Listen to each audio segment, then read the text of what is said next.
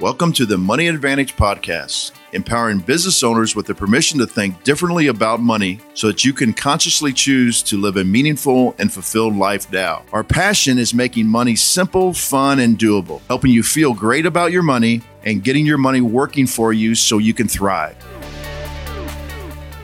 Welcome back to the Money Advantage Podcast. This is Rachel Marshall and Bruce Wehner, and we are going to be diving into a very special book today. We're going to be talking about Nelson Nash's book, Becoming Your Own Banker. And this is something um, near and dear to both of our hearts. And we're going to be able to really just unpack what is in this profound book and be able to help you understand what is being discussed, what's being explained. You could kind of almost think of this as a book study if you haven't read the book, but chances are you've probably read the book if you're listening to this episode and looking just for some commentary, some explanation, some understanding around this book that really helps us to be informed about how to practice and use in our own lives infinite banking, this process of using specially designed whole life insurance for the purpose of improving our lives. So, um, Bruce, before I jump in and give any context, we're going to talk about the the main point of the book. Then we're going to really dive in just to the very first piece, the introduction today.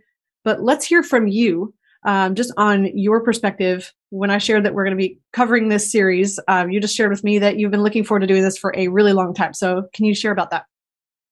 Yeah. So, um, I've been thinking about this for a long time. Um, I was always in awe uh, with Nelson, how he came across with just common sense ideas, and uh, very thankful that he put um, his biggest common sense idea um, into a book form uh, that he was inspired to do. And it was basically the only reason he did it was to help people and and, and, and in some sense to help the to help the country from uh, financial literacy situation. And um, you know, we we talk to a lot of people, and a lot of people think that becoming your own banker or uh, the infinite banking concept or privatized banking or uh, be your own bank or whatever people want to call it. Because a lot of people rebranded what nelson did for a variety of reasons both some good some bad. Um, but really it is a it is a simple system of taking what you should be doing in general and that is not spending all of your money, and then where you should actually store it and actually improving on the banking system. Because as Nelson talked, and we're going to talk about this, is what is a banking system and why is it needed, and so on and so forth. And so Nelson just felt like he needed to put this down, and we're going to talk about what inspired him and what act happened in his life that actually caused this to happen. And and Rachel, the last thing before we get into this is that you know I've been having some great conversations with people that have been listening to podcasts, and the thing that the thing that keeps coming across, and we want to continue this and tell them that we're going to continue this, is they love the e- educational perspective that you and I bring to this topic because so many people are coming to this topic in a sensationalism type situation and once again, I'm not here to judge, but we we are not trying to be the end all for every everybody. We're trying to target the people that are that have good habits and they really want to understand the educational piece of what it means in your life to actually control the banking function. And we're not t- saying that every financial um, vehicle or industry is bad and only life insurance is the only thing you should be doing, but we do believe it should be a foundational part in your life. And as we go through this book, I'm going to, I think people will see why. I'm really excited for this conversation because I guess my big picture perspective, and I know Bruce, you've read it way more times than I have. I've probably read it maybe four times or so. I'm rereading again as we're preparing for this podcast.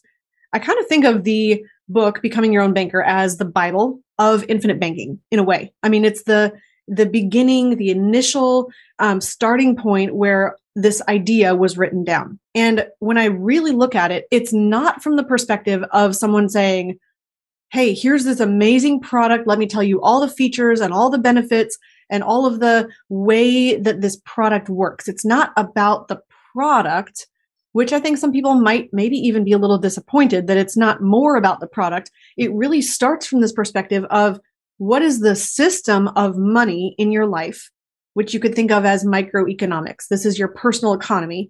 What's happening in that financial system of your life?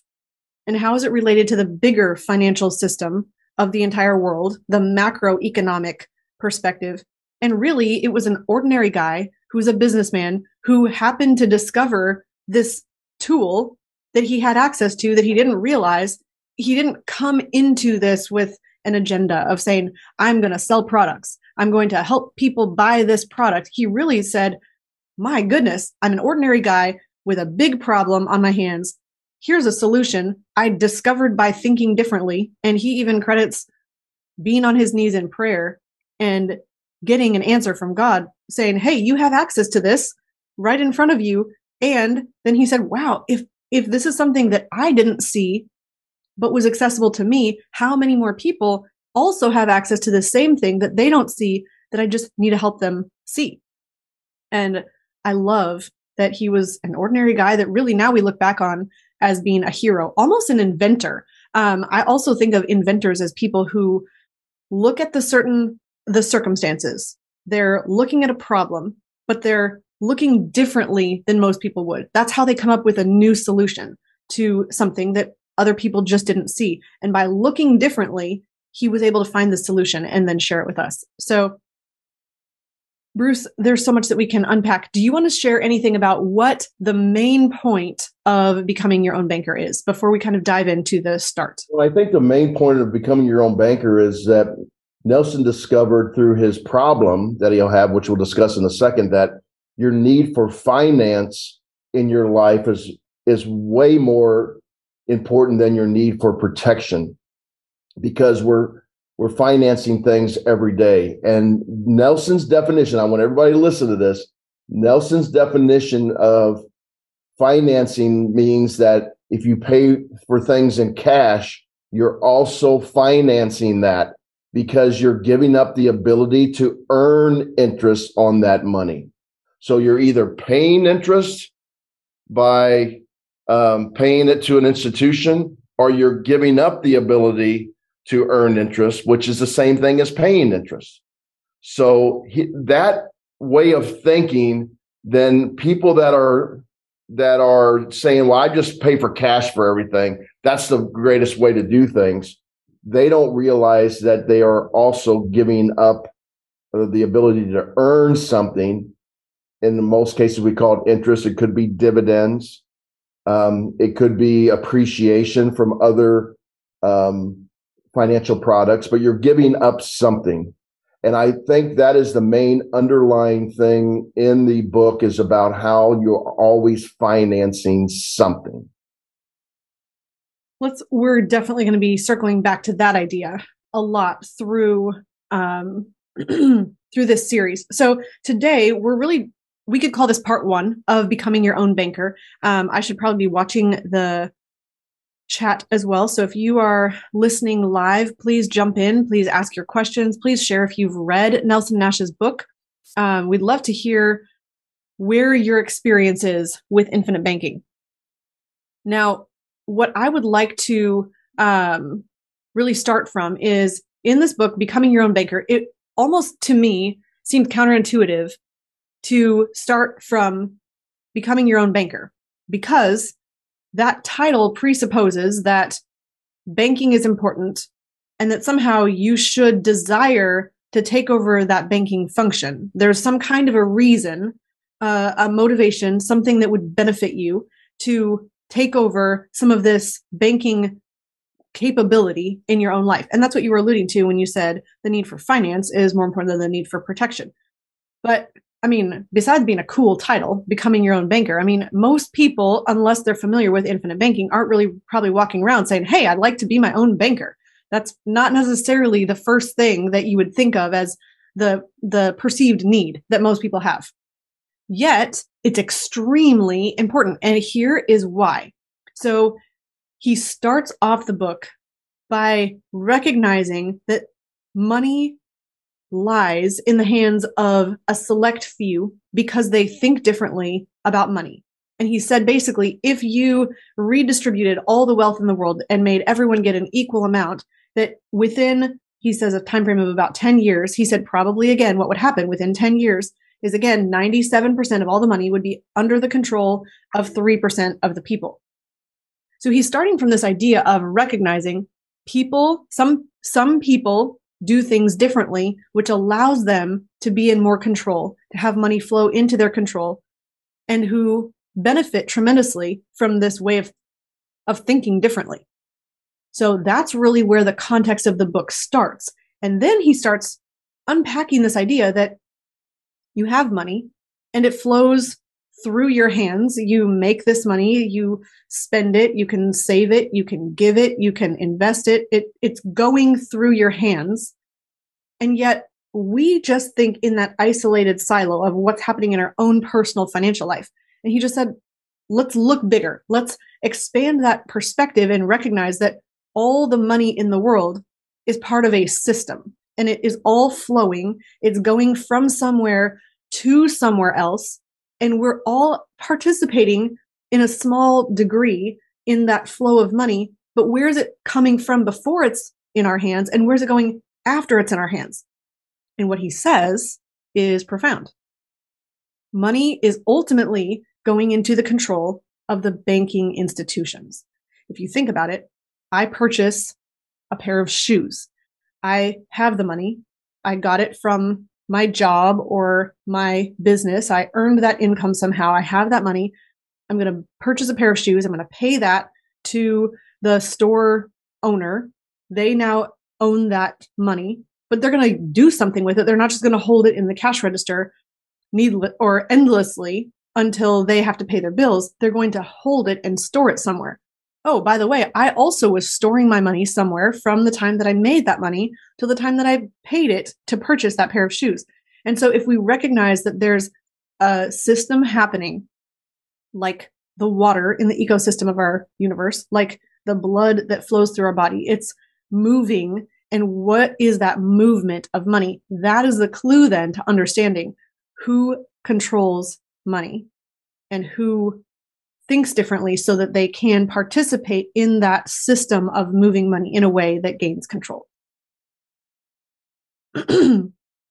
so Bruce, as we're kind of talking about that that starting point of the book, that to me was just really, really fascinating. A, a very interesting and intriguing place to start. Again, again, I think he could have started by saying, all right, here's what a whole life insurance policy is here's how it works here's all the parts of it here's how you design it properly and here's how what it helps you do in your life. But he didn't start there. He just started with money is moving and it goes in the control of some people and how do we participate in that? And banking is tremendously related. Um, bruce we could go anywhere with this but i know that you have a lot of history. Um, you you know a lot of history and it might even be helpful to kind of unpack some of the banking history um, and why banking is such a crucial function in society? Well, I think um, first of all, all you have to do if you there's something I think we talked about on the podcast before that was kind of discovered in the 60s and 70s called the Beetle effect. And the Beetle effect was after the Volkswagen Beetle that was coming into the United States, and people started realizing that when they bought a uh, Volkswagen Beetle, they would see a whole bunch more of them on the road, even though they were already on the road, but they hadn't owned one before. Mm-hmm. And you still see that today. I see it with my own car. You know, I have a certain brand of car and I'll be driving down the road and all of a sudden, um, because I bought this new car, now I see a whole bunch of those cars. I had not, no idea that they were even uh, that many on the road. Well, the same thing happens with banks when you start to actually start to pay attention to how many banks there are in your community. And not only are they on uh, a lot of corners, uh, a lot of times they're on every corner.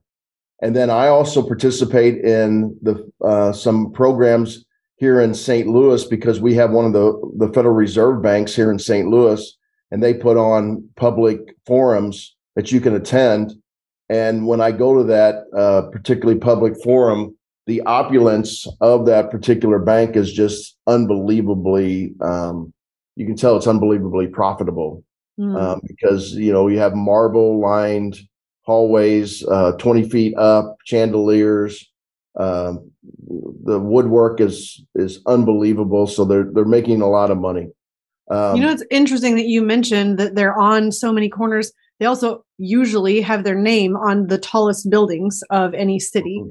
And then you're talking about opulence. I mean, yes. When's the last time that you went into a bank that looked like it was, you know, falling apart and breaking down? It's not usually. I mean, maybe there are some banks like that, but usually there's a lot of, um, yes, opulence or display of that even in the bank.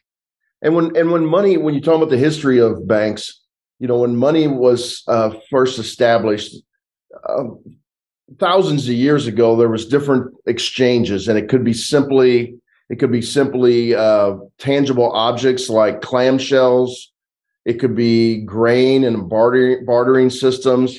And then eventually, there was a more of a systematic uh, way of doing this by uh, minting coins out of precious metals. And even before that, it wasn't even precious metals. It was tin and copper and uh, some of the things we see now. But when suddenly, when gold and silver became a very precious metal, and throughout the globe, um, it, it started being accepted as being a a store of value because that's all what money is, is a store of value. Then people did not feel safe to actually keep a lot of that with their person. And so through ingenuity and free market, people started saying, well, I'm going to build a stronger uh, place and you can actually bring it to us and we'll safeguard it. And we will actually do that for a fee for doing that. Well, so then banks were developed. And then they started realizing that the bank, the banks did, they started realizing that we have a lot of this here precious gold and silver in our banks and people are just storing it here why don't we lend some of it out because people aren't going to come and get it all at one time and we can charge interest to do that and so not only are we charging them to store it here but we're also charging them interest to do that well then over the course of time then they realized that they were making a lot of money on charging interest much more than they were making on charging them the interest to uh, just to store it there, the charge to store it. So they flipped it and wanted more money in their bank and said, "We will actually pay you to bring the money or the gold and silver to our bank because we can make uh, much more on the way out of here." And that's how the banking history started um, from out of necessity because people could not protect their own money.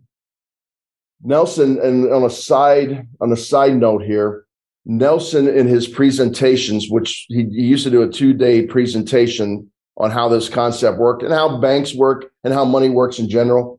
He used to get irritated because the regulators would would say that you can't call an insurance company a bank.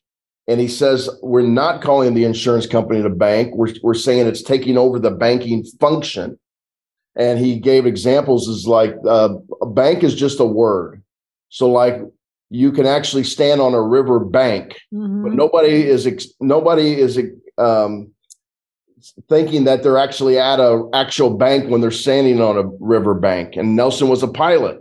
And when you turn a plane you bank a plane. He goes nobody when i turn a plane thinks i'm an actual bank. So he would get irritated at these insurance companies that would say you can't say that the insurance company is a bank. And he and he says, I'm not saying the insurance company is a bank. I'm saying you can actually uh, use an insurance company to perform the same things, uh, uh, the banking functions as a bank. So that was kind of a little sidebar how Nelson used to get irritated over uh, how the industry, and, and that's a theme in the book too, how Nelson had gotten um, irritated at the industry, the insurance industry, not actually being creative thinkers either. Mm-hmm.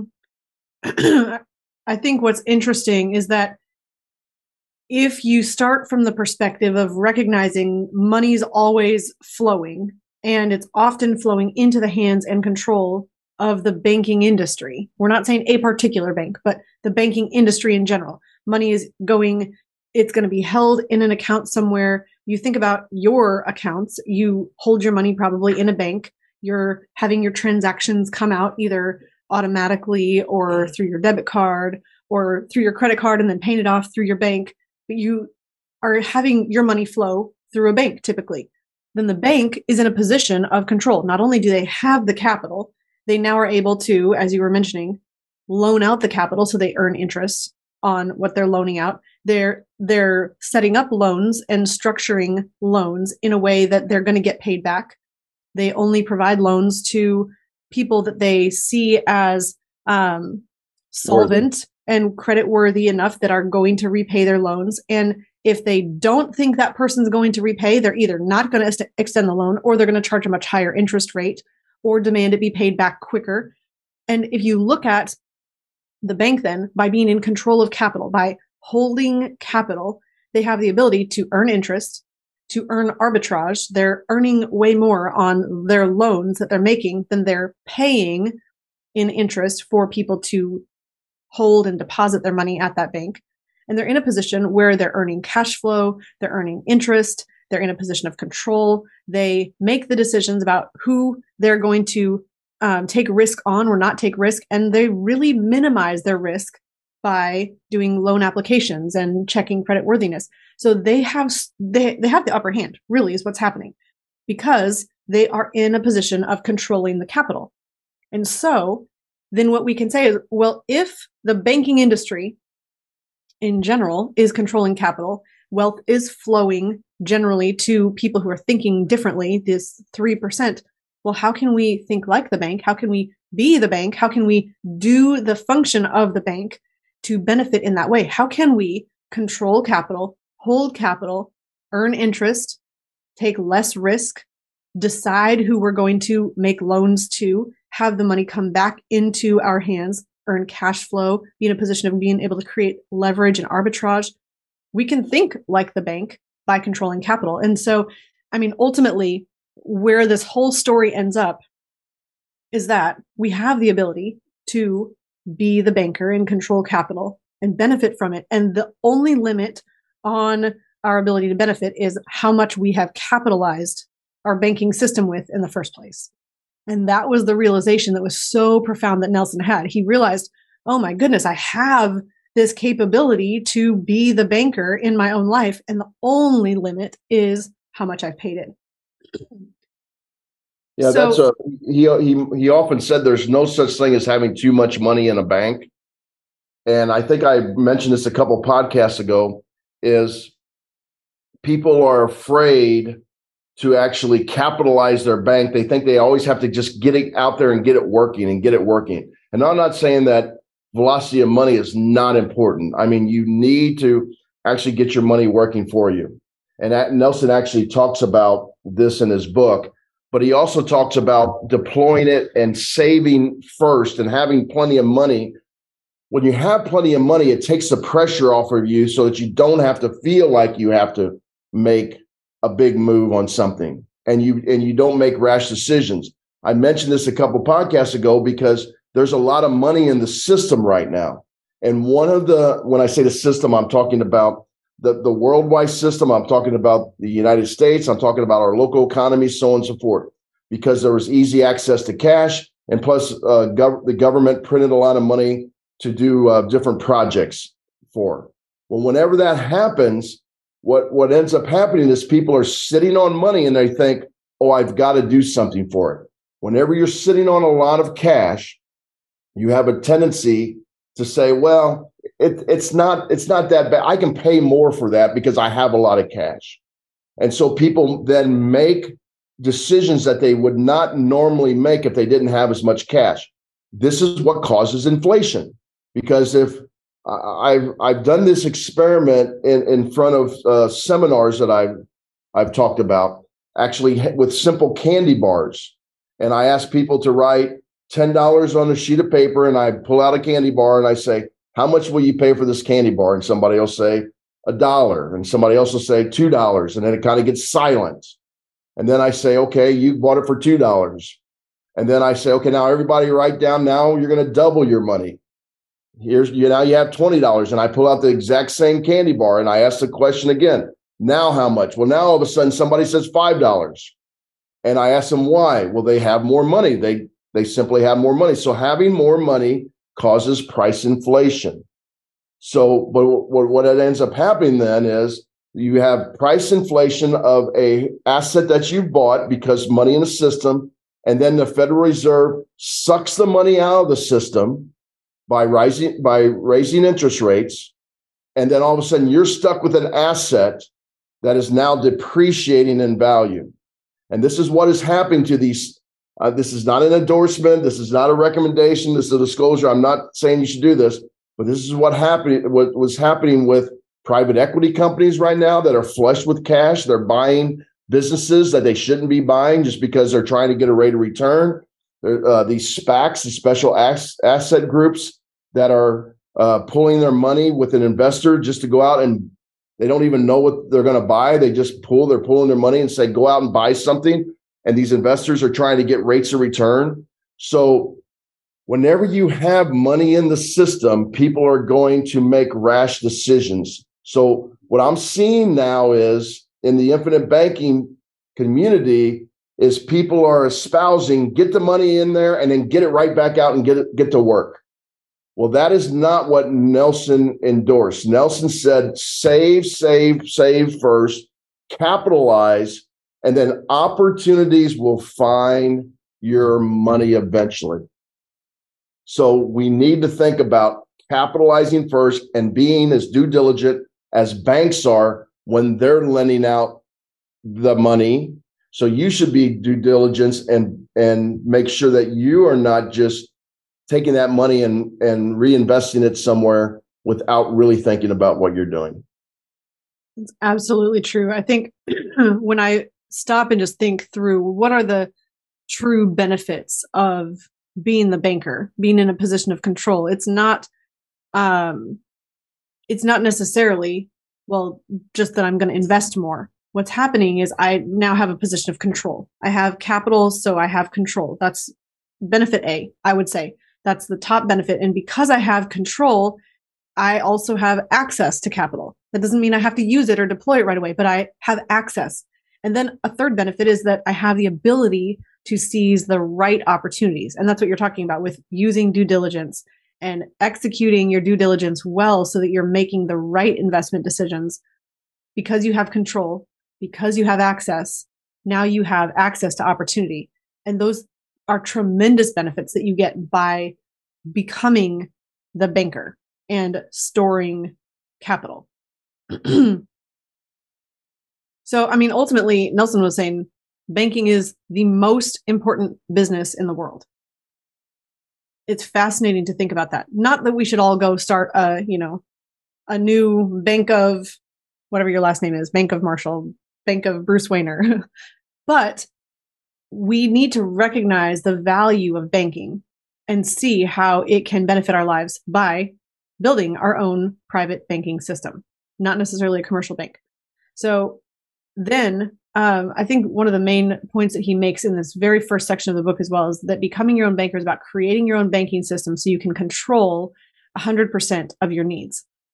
So that really comes down to, um, he says at the end of this section on on part one here, the banking business is somewhat like that, like oceans, like the water that rains down fills up the oceans and evaporates and then goes back up into clouds and cycles back through. So it's like the water in our ecosystem. Money is like that. Money flows from the pool through our hands to meet our needs, but somewhere in the process, it all ends up back in the banking system. It's a matter of how much of the banking function do you control as it relates to your needs. This book is about how to create your own banking system so you can control 100% of your needs by becoming your own banker. And again, that's just back to financial principles again, this idea of how do I save first? How do I build up this pool of capital? How do I store it well? How do I have that access to it so that I can use it for opportunities? but just holding the capital and being in a position of control is the starting point of being your own banker. Bruce, um, do you want to go ahead and share the circumstance that allowed Nelson to recognize this? Let's give. Let's just start with a little background. So Nelson was a forester by education. He studied forestry at the University of of Georgia, and um, so foresters, as he said on many occasions when I was around him, they have to think long term because an um, an old growth forest might be uh, take 50 to 70 years to to grow. And you probably heard us say this before. He also used to say you know the best time to to plant a tree was 70 years ago but the second best time to plant a tree is today. And uh, this is when people and i had i just had this with a client yesterday. He's 52 years old. He goes i wish i would have known about this a long time ago. And so i just reminded him well let's not say that you know 10 years from now let's get let's get this tree planted. And so nelson um, was a, a forester and he started doing this and he actually worked as a consultant for the forestry industry for about 10 years. And then he got into the life insurance business. And when he got into the life insurance business he he did well but he he started to notice that even people in the life insurance um, home offices they didn't really understand how the industry worked, and that kind of frustrated him. And then he started getting into real estate. And I think this is really uh, pertinent information right now because so many people are looking into real estate because of Rob, Robert Kiyosaki and and the explosion of these so-called experts. And and Nelson used to used to say that too. It's you know real estate's great because timber was you know he was working on. It's kind of a real estate. It's an asset but it's also grown on real estate. And he started buying different real estate and he did it on with leverage. In other words, he would borrow from the bank. And and of course he had to pay interest, but that was fine mm-hmm. because he was making money on these pieces of real estate and it was all about leverage, you know, a little bit of money that he would put down and then they would lend him a, a big um, part and that's the leverage part. You're leveraging up. And then what happened, you know, this was going through the 70s. And then towards the end of the 70s, we had we had this massive inflation, which is analogous to what we're what's happening right now when we're doing this podcast in in late 2022.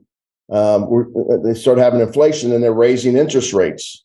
And the Ronald Reagan administration started raising interest rates. And he had a commercial property that was um, prime plus, I think one and a half points at the time. Yeah. It yeah. wasn't too bad. It wasn't too bad. I think it was like 8% plus one and a half. So it was nine and a half percent. That sounds like a lot now, but it wasn't really a lot back then. Mm-hmm. CDs were actually paying, you know, 12% back then. And then, but then it, it just kept going up and up and up and it got to about 21 and a half percent. So now you add another one and a half percent on that uh, and it was at 23%. So he was paying like $67,500 uh, a year for this interest on this commercial property. On and a $500,000 commercial $500, property. Yeah. yeah, loan in the early 80s. And it was just, he didn't know what he, he was going to do about it. And he kept, like you, you mentioned earlier, he kept he kept praying and praying and praying that something would come to him. And because he had capitalized insurance policies for the last 30, 35 years, and he put a lot of money into it. He realized that the answer laid in his ability to borrow, which was contractually obligated against his his um, cash value in the life insurance policies. And he borrowed. I still remember he said, you know, he actually walked down to the insurance and they, agency at that time, and they actually wrote him a check. You can't do that nowadays you can't just walk in there, but you walk in. They wrote him a check.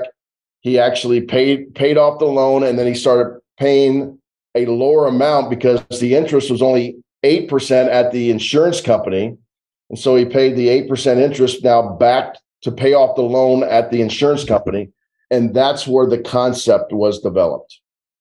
It's so crazy and fascinating. He mentions a few other really um, sad and scary life circumstances around the same time. That so not only is the financial um, strain and squeeze happening where interest rates are just spiraling out of control, then at the same time um, they their home was burglarized. They mm-hmm. had silver stored in the home, and they had robbers come in and make a disaster of the house. Oh, Rachel, if I could interrupt, the, yeah. I, I, I might have mentioned this before, but I was actually a senior in high school, and at the time period he's talking about, 1980 um, yeah. was the start of my senior year. 1981 was my senior year, and you know, every I don't know if this is the way it is across the country, but you know, you get a senior class ring, and they were gold, but gold spiked so high that year that I mean, my family could not afford to buy the senior class ring. I oh. remember this vividly because of that. And then my grandfather actually was t- was telling us he was buying silver because silver went to fifty dollars an ounce from I believe about eleven dollars in a short period of time. And so I remember that being very, very vivid also. So those two time periods caused then people to start stealing gold and silver and that's and that's the uh, um, the precursor to the story you're about to tell about Nelson. Yeah. So at that time, he said gold went up to 800 per ounce. I don't know what it was right before that, but yeah, it was November 1980. Um, and so as interest rates are going up, price of gold and silver is going up. Their home gets burglarized, and then they stole the silver out of their house. Yes, they did. And he actually mentioned that it was it was ransacked to the point that he was really glad his wife is not the one who cleaned up the mess. He said it was a blessing that he was, or his wife probably would have never felt comfortable in the house again. I'm like, I can't even imagine, and I don't want to have to imagine that. But so that happens right when he's got this financial squeeze happening with interest rates going up. And then his 52 year old brother died of a heart attack. Uh, and then there's a second granddaughter born in their family they find out at five months old, um, she has, or five weeks later, they discovered the baby had cancer. So he's got financial strain. Then he's got their house is burglarized. Then he's got his brother passing away early with heart problems. A grandbaby in the family now has cancer, and she's now cured, thankfully. But um, all of that happening in uh, just a really bad circumstance. I mean, it was kind of like when everything is going wrong all at once for him. And so he's not just in a financial bind where he's saying, oh, interest rates are going up. This is really hard. Just the financial piece maybe would have possibly not even had him finding the solution. But he had all these compounding factors that were just feeling completely devastating and completely out of his control. And here he is looking for answers and realizing, oh my goodness, I have these life insurance policies. And at the time, I don't think he mentions how much he had in the life insurance policies, but um, he realized the answer when he was praying was you're standing in the midst of everything it takes to get out, but you don't see it because you look at things like everyone else. Yeah. And that was just this call to recognize there's a way to think differently. And yeah, so, I think that's really important to reemphasize that. Nelson at the time realized that he had the answer sitting in in his insurance policies and the reason it didn't come to him sooner is because he was thinking like everybody else. Like that's just, a, I just store it in there. I don't touch it, so on and so forth. Now he also made, he also made the point, and our friend uh, James Neathery talks about this also, that the problem was from the leverage. You know, people use leverage for real estate all the time. And James always says it's never a problem till it's a, till it is a problem. And you know, that's the way real estate people think all the time. Oh, I can I can borrow myself to the hilt and it's never going to be a problem because you know, the real estate always goes up in value. The interest rates are always, you know, they're fixed now, so I don't have to worry about it. Um, because back then they weren't fixed. And although now with commercial property, they're they're really not fixed either. They're usually on a balloon note of five or seven years. Maybe you could get a 10 year one you you used to, you still can occasionally get a, a fixed note on a commercial product depending on on how um, much you put down and so on and so forth. But Nelson was over leveraged.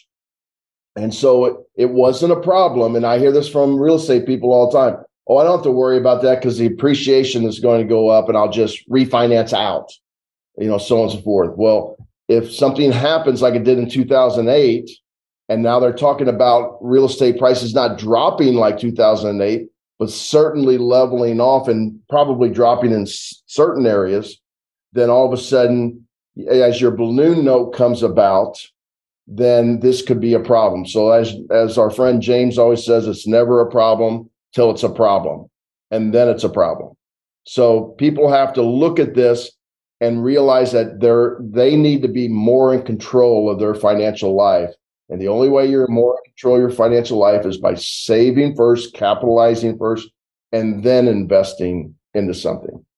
Something else that I will point out because if you're new to the concept, you could probably be hearing us say just make sure you have access to the lowest interest rates. And that's not what we're saying. We are saying store your capital where you control it and where you have access to it. Now, there's another line right after um, that line in the book about um, you don't see it because you look at things like everyone else. So this is the rest of the answer. You can get to the money during these awful times at five to eight percent from three different life insurance companies through policies that you own. So he owned the policies, but because he owned the policies, he also owned the right to access the cash value through loans. And that's the piece that was missing. He owned the ability to access this capital. So the only thing that limits how much you can get to is the same thing they tell you at the bank when they ask, when you ask them how big of a check you can write, well, it's how much you've put in. And I think that's really insightful because you want to be in a position where you have capital that you own or that you own the ability to access because it's not just that you want access to the best interest rate possible. It's that when capital is not in your control, you don't have control over what the interest rate is going to do, your access to that capital. But if you have capital you own and control, then you're in that position of being able to have that access and being able to access that money for opportunities. Bruce, is there anything that we can clarify differently on that? I just want to make sure that the message coming across wasn't. Um, no, that's a good that's a good message, and he makes he made the point that banks thrive in every interest rate environment, whether it's a low interest rate environment or a high interest rate environment, and that's why he says interest rates don't matter. Okay, because if banks are thriving in a low interest rate environment, and actually there's an argument that banks actually thrive best in a lower interest rate environment, and our friend Todd uh, Langford has proven that to us over the years, that in a high interest rate environment, they're still thriving or they wouldn't be in business. Um, so interest rates don't matter. It's about the access to the capital and then deploying that capital pro- properly in the form of minimizing or eliminating financing, and then in the form of properly vetted out investments. Absolutely. So let's just recap here um, because we want to keep this in small chunks. We're going to be unpacking this book as we continue on in this series on becoming your own banker. But there's a system of the flow of money, it's not random. It's not random who is in a position of control. It's not random who owns most of the capital. It's not random where the money flows and who the 3% are and how they think in order to be in control of most of the money in the world. So, if it's systematic, then it's created through habits and through a process, and it's something that's repeatable and it's scalable, and you can use it to improve your financial life when you recognize that there is a system, a flow of money at work. So, in retrospect, looking back, I'm so glad he named the book Becoming Your Own Banker because it puts that piece of intrigue that makes us question well, there must be something about banking. There must be something valuable about me acting like a banker. What is that thing? And that then opens the door for you to really think differently and control capital. Yeah, and, and, the last thing I'd like to to leave our audience with today, and maybe you have some other things, but the last thing I want to make sure I leave with them is a Einstein was was famous for thought experiments. And so if you don't if you don't think that controlling the banking function is important in your life and you don't or maybe you just don't think about it. That's That's what Nelson talks about in his book is people don't even think. And we don't think about our thinking then also. You know, it's like, why are we thinking this way? We have to constantly be checking in with ourselves. Let's do this thought experiment. Let's say we have a, a small community of a thousand people and we all give them the same amount of capital per person. And then we just let that community run its uh, business however they want to, whether it's a trading amongst each other, setting up a business, loaning money. We all know people um, in our community, in our set of friends, that some people are going to be able to control their own uh, destiny and are going to make smart decisions, and that money's going to flow to them. And we all know friends and family and people in the community that make silly mistakes with money all the time, and that money's going to flow out of their control. So the people that can be uh, can can get that capital in their hands to redeploy it. That is what it means to control the banking function, because that money is going to flow towards those individuals that are going to take advantage of the situation legally and morally, frankly, because they're they're not doing it in a deceptive way, so that they are that money is going to be in a certain group of people, and that is analogous how that money gets into banks so the banks are then controlling that process and it's flowing in and out. Some people use banks really well. Some people don't use banks really well. But it's it's human nature how that money flows. And some people take advantage of the flow. Some people are not very good at taking advantage of the flow. And that's why the, his book, Becoming Your Own Banker, was more about personal responsibility, I believe, than actually the the product or what you're trying to accomplish. I love that you shared um, that thought experiment because it made me think a little bit differently in something that I think is really helpful to share. In terms of our normal everyday life, it can be so easy have the keeping up with the Joneses perspective that I am going to prove my worth to the world and to my friends and to everyone who sees me by what I purchase, what I own, the boat that I have, the house that I have, the cars that I drive. And I want to display and demonstrate my financial prowess by the things that I can show visibly to the world. The problem is if we are just thinking of ourselves as a spender or a consumer or a purchaser of all those nice things, we're actually in a position of having the money flow from our control to the person who sold us that item. So instead of just thinking from that external viewpoint, it's really important to think about the flow of money and how to control capital, not just how to look wealthy on the outside. So I think this all comes down to really understanding how the world works and understanding how it works. So many times we just participate in the world, we make observations, we see what's happening, but we don't really understand why it's happening.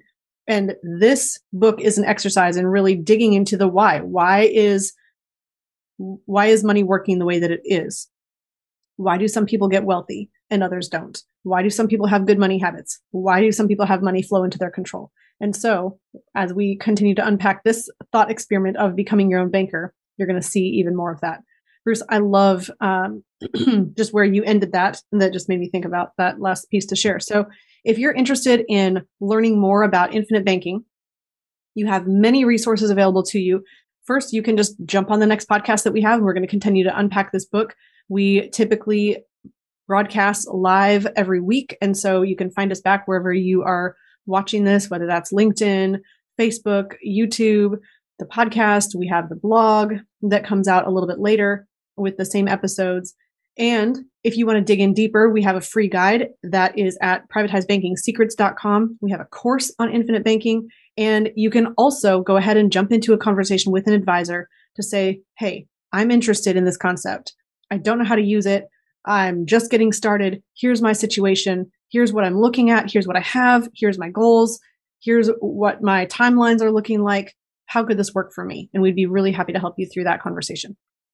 So you can do that by going over to themoneyadvantage.com and going ahead and booking a conversation with that free call with an advisor. Now, in closing, please go ahead and hit the like button wherever you're watching We love your comments, so keep dropping those in. Jose, I, see, I see you on Facebook saying great wisdom. Thank you. Um, so thank you for watching. And in closing, please remember success leaves clues. So model the successful few, not the crowd, and build a life and business you love. Discover the secret of how to earn a return on the same money in two places at the same time so that you can strengthen your investment returns. We've created a free guide for you that explains the top three things every investor needs their privatized banking system to do. Go to themoneyadvantage.com slash banking, put in your name and primary email address, click the send my free guide button right now, and we'll see you on the inside.